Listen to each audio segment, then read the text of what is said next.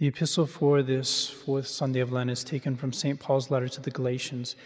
Brethren, it is written that Abraham had two sons, the one by a bondwoman and the other by a free woman. But he who was of the bondwoman was born according to the flesh, but he of the free woman was by promise, which things are said by an allegory. For these are the two testaments the one from Mount Sinai, engendering unto bondage, which is Agar for Sinai is a mountain in Arabia, which has affinity to that Jerusalem which now is, and is in bondage with her children. But that Jerusalem which is above is free, which is our mother. For it is written, Rejoice, thou barren that bearest not, break forth and cry, thou that travailest not. For many are the children of the desolate, more than of her that has a husband. Now we, brethren, as Isaac was, are the children of the promise. But as then he that was born according to the flesh persecuted him that was after the Spirit, so also it is now. But what says the Scripture? Cast out the bondwoman and her son, for the son of the bondwoman shall not be heir with the son of the free woman. So then, brethren, we are not the children of the bondwoman, but of the free, by the freedom wherewith Christ has made us free. Please stand for the gospel. The gospel is taken from the sixth chapter of the Gospel of St. John. At that time, Jesus went over the Sea of Galilee, which is that of Tiberias. A great multitude followed him because they saw the miracles which he did on them that were diseased. Jesus therefore went up into a mountain, and there he sat with his disciples. Now the Pasch, the festival day of the Jews, was near at hand. When Jesus therefore had lifted up his eyes and seen that a very great multitude comes to him, he said to Philip, Whence shall we buy bread that these may eat? And this he said to try him, for he himself knew what he would do. Philip answered, Two hundred pennyworth of bread is not sufficient for them, that everyone may take a little. One of his disciples, Andrew, the brother of Simon Peter, says to him, There is a boy here that has five barley loaves and two fishes, but what are these among so many? Then Jesus said, Make the men sit down. Now there was much grass in that place. The men therefore sat down in number about 5,000. And Jesus took the loaves, and when he had given thanks, he distributed to them that were set down. In like manner also of the fishes, as much as they would. And when they were filled, he said to his disciples, Gather up the fragments that remain, lest they be lost. They gathered up therefore and filled twelve baskets with the fragments of the five barley loaves which remained over and above to them that had eaten. Now those men, when they had seen what a miracle Jesus had done, said, This is of a truth the prophet that it is to come into the world. Jesus, therefore, when he knew that they would come to take him by force and make him king, fled again into the mountain, himself alone. Please be seated. In the name of the Father, and of the Son, and of the Holy Ghost, amen. Dear Reverend Father, dear faithful, in the Old Testament, we read the story about the patriarch Joseph. And what we learn was that Joseph was an incredible administrator. His talents as an administrator were noticed very quickly in almost every situation in which he found himself. As I'm sure you know, he was betrayed by his own brothers and he was sold to the Egyptians. And there was a certain Egyptian by the name of Potiphar that purchased him as his slave. Potiphar was the captain of the bodyguard of Pharaoh. He was in charge of Pharaoh's secret service. And as soon as Potiphar bought this new Hebrew slave, he recognized that he had incredible administrative ability. And so he put Joseph over in charge of all of his possessions in order to take care of them. Here's what scripture said He placed him in charge of his household and entrusted all of his property to him so that Joseph could manage his property. Then later on, Joseph was thrown into prison after being falsely accused. And when he was a prisoner, there in the prison, the warden noticed that he was a great administrator. And what the warden did is he put Joseph in charge of the entire prison and had a prisoner manage the entire prison. Again, scripture says, Genesis says, everything that was done there was under the management of Joseph. How did Joseph get out of prison? Joseph got out of prison by being called to interpret a dream of Pharaoh, which he interpreted. And when he interpreted that dream, which predicted seven years of famine and seven years of plenty, Pharaoh said, Who is it that's going to be able to manage this situation? But this man right here, who has interpreted this dream, I will put him in charge of basically everything in the land in order to manage the next 14 years. What Joseph did was he put the wheat harvest of seven years into barns. And when the famine came, he started to sell the, the wheat to the Egyptians. And when they had no more money, he started to buy their land. And eventually, he bought up all the land of Egypt. And when it came to the end of the famine, basically, the Pharaoh, through Joseph, owned all of the land of Egypt. Joseph the patriarch, in his able administration of all things, of households, of peoples, was a type of a New Testament Saint Joseph. And when we say at the end of the litany of Saint Joseph, he made him prince over his household and ruler over all his possessions, we're quoting something from Genesis that said about the patriarch Joseph, but we're wanting to apply it to Saint Joseph. Because there is a parallel between that patriarch Joseph and the New Testament Saint Joseph. And the parallel is in that administration over a household. Who was it that was appointing Saint Joseph to be ruler over his possessions?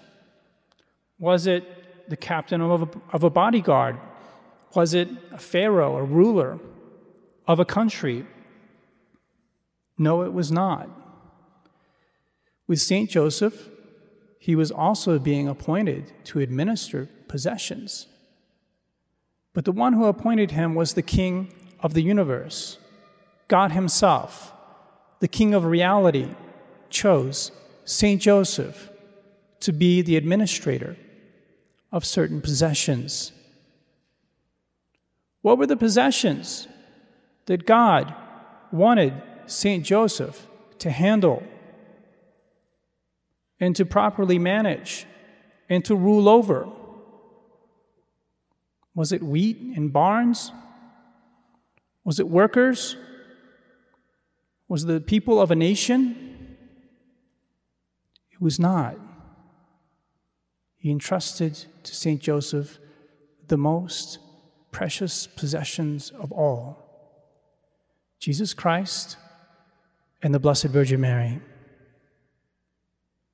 This is what God gave to St. Joseph to rule over, to guard, to protect, to administer.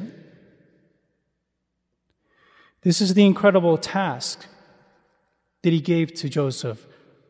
I choose you out of all men who have ever lived or whoever will live to rule over the most precious possessions that I have my own beloved son and my beloved daughter, Mary. How well did St. Joseph do with these infinitely precious possessions confided to him by God? Well, of course, we know that, that St. Joseph did extremely well in fulfilling his task, just as the Joseph of old did so well in fulfilling the, the role that had been given to him, so too the St. Joseph, in, in fulfilling the supernatural role that had been given to him, fulfilled it to an incredible degree. And there's three things that I especially want to point out St. Joseph did, the way in which he fulfilled his role, in order to draw lessons, especially for us men. Because St. Joseph is above all an example for men. We men are often entrusted with certain precious possessions by God. God likes to give us things to take care of, to cherish, to protect. And He wants to give us an example of someone who fulfilled this role most perfectly. So with you fathers, He's entrusted a family to you, He's given you a wife, He's given you children to cherish, to love, to lead to heaven. To priests like myself, he gives a parish to try to lead the souls of that parish to heaven for as long as, as we're meant to, to be at our given assignments. And what we must try to do is to fulfill our roles in the same way that St. Joseph did, as perfectly as St. Joseph did. The first thing that I want to point out about how St. Joseph fulfilled his role is what he did even before he took on his role, before he was given those precious possessions by God. He kind of proved himself capable, worthy of being chosen for this highest task given to a mere mortal. You know, what we see is that St. Joseph did not want to take charge of what God did not want to give him. St. Joseph proved that he was capable of taking on responsibility because he showed that he wanted to follow the will of God in what he did and what he did not do. You know that he was betrothed to Our Lady, and yet she was found with a child. He knew that the child was not his child. In that moment, it became clear to him that it could not be the will of God for him to take this woman, that it would not be right before God for him to take this woman. A very difficult decision for St. Joseph to make to give up this plan of taking Our Lady to be his wife. He struggled with his decision and finally came to the conclusion that yes, he would have to put her away privately, that this was the thing to be done. God did not want him. As far as he could see with his lights, God did not want him to take possession of this woman. And this is very much to Joseph's credit. and all men must have this perspective that they do not take possession of things that God has not given them to take possession of. Don't take what's not yours when it belongs to God, when God has not entrusted it to you. God has not entrusted to you the women on the internet. God has not entrusted to you the women in the grocery store. God has not even trusted your girlfriend to you. Only when you have come before the altar and you vowed your life to that woman is she yours? Does God give her to you to have and to hold? And not before then. And if you wait to take possession to that, that point, then do you have proven yourself worthy of stepping into that role?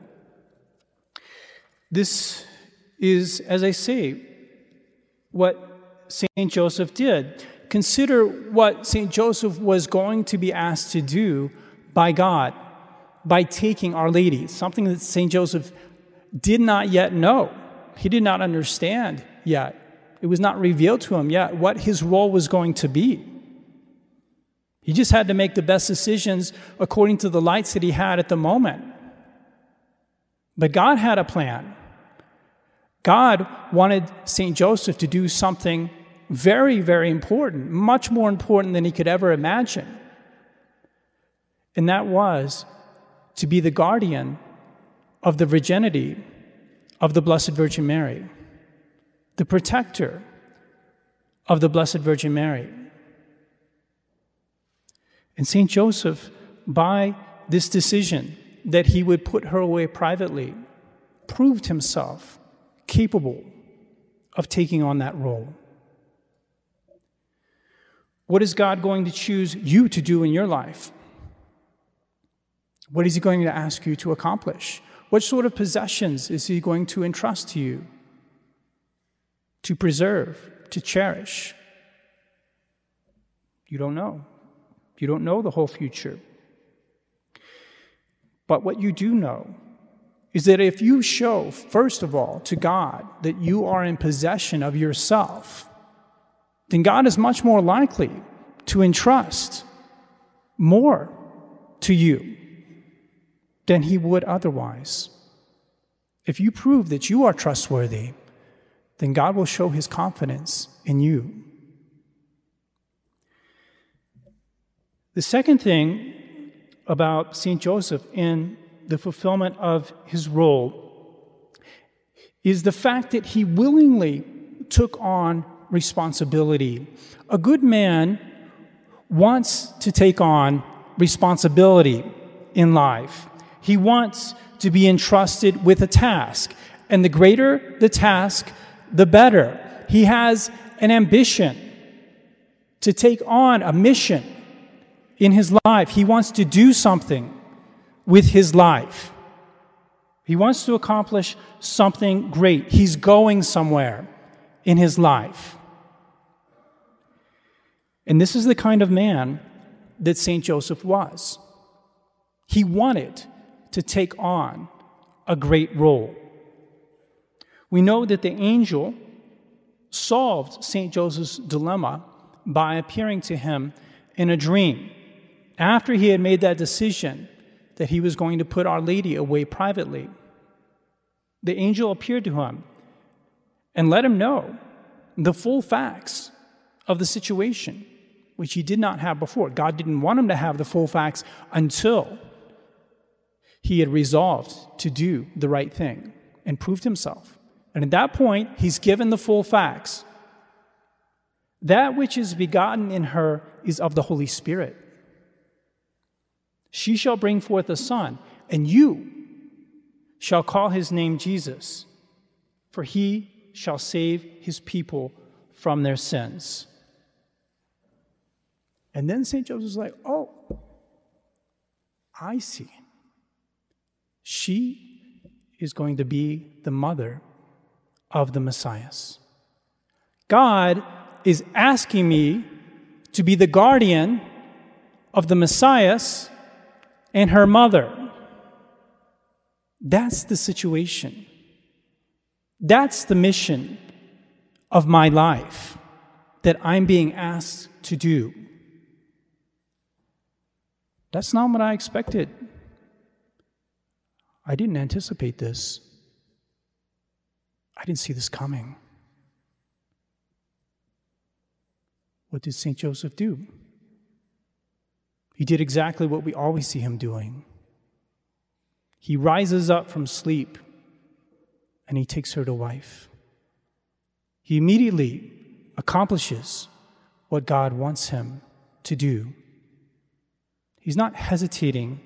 He's not saying, Oh, this job seems really big. I don't know if I want to take on this responsibility. This is going to ask a lot of me. I'm not sure if I want to expend myself to that degree in my life. This is going to require a lot of sacrifice from me. We don't see any of that Joseph, arising from sleep, did as the angel of the Lord had commanded to him, and took unto him his wife. End of story.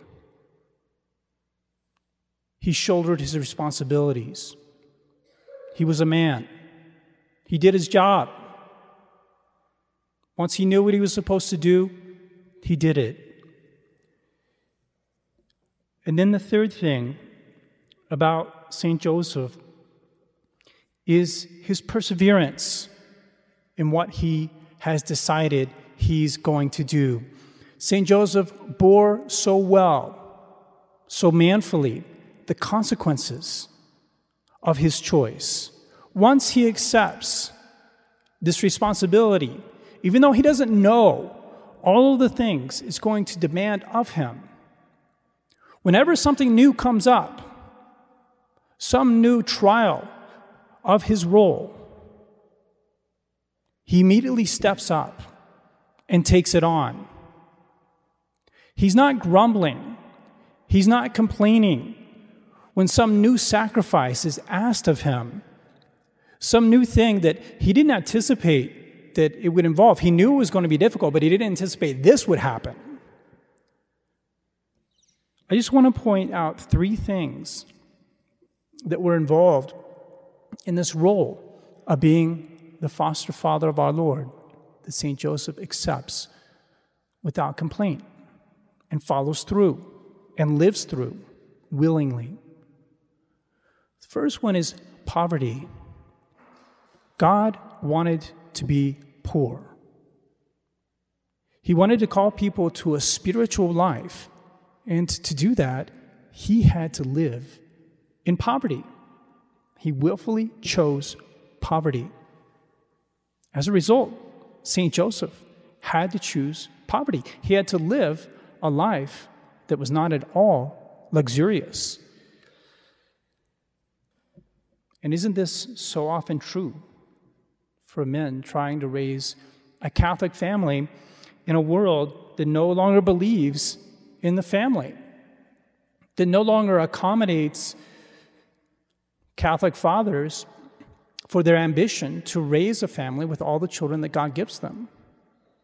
They're being called to, to live a life that, that is poorer than many others because they, they simply accept God's will for the state of life they have chosen. That when they follow through with their responsibilities in their married life, they end up being a lot poorer, but spiritually much richer.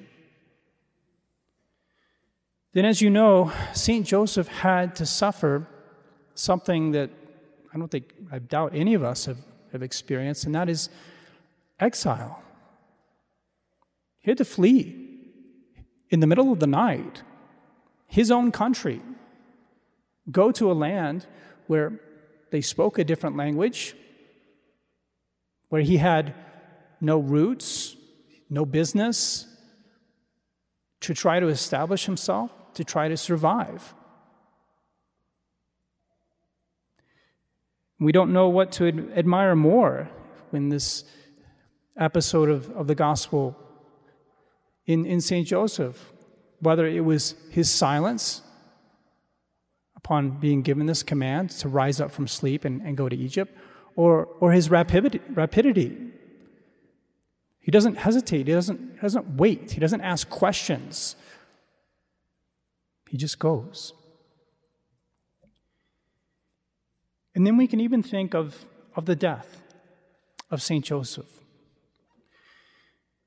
After all of his perfect accomplishment of his beautiful role as foster father of our Lord, protector of Our Lady, he was not called to see the glory of our Lord's public life. Wouldn't it have been nice, we might think, for, for St. Joseph to be able to see our Lord walking through Galilee, healing the sick, raising the dead, casting out devils, preaching, after he had seen our Lord grow up all those years? Wouldn't it have been nice for that to be given to him. A great blessing, a great joy for St. Joseph. But it was not to be. God called him before the public life of our Lord. We don't know when, perhaps sometime between when, when our Lord became an adult, when he was 18 and, and 30, perhaps sometime in those years. God called St. Joseph. He was not meant to see those glories. And we know that St. Joseph accepted to pass from this life in the same way that he accepted everything else with silence and resignation, perfect conformity to the will of God. So, my dear faithful, St. Joseph was given by God to be prince over the most precious possessions possible our Lord Jesus Christ and the Blessed Virgin Mary. And the way that he did that is such a beautiful example to us men in the things that God entrusts us to do in this life. In the fact that St. Joseph did not take possession, he did not seek to take possession of what was not his, that he embraced his mission when it came, even though it implied a huge responsibility. And then lastly, that he bore manfully all the sacrifices involved in that mission as they came along. So let us entrust ourselves during this month, during this year of St. Joseph, to him in the same way that our Lord and our Lady entrusted themselves to him. Uh, and as I say, we men especially, to ask St. Joseph to give us this strength to fulfill the role that God has given us in this life, to take the things that God has given us, to cherish, to guard them, to lead them to the goal that God has set for them through the graces that we receive through that intercession of Blessed Saint Joseph. In the name of the Father, and of the Son, and of the Holy Ghost. Amen.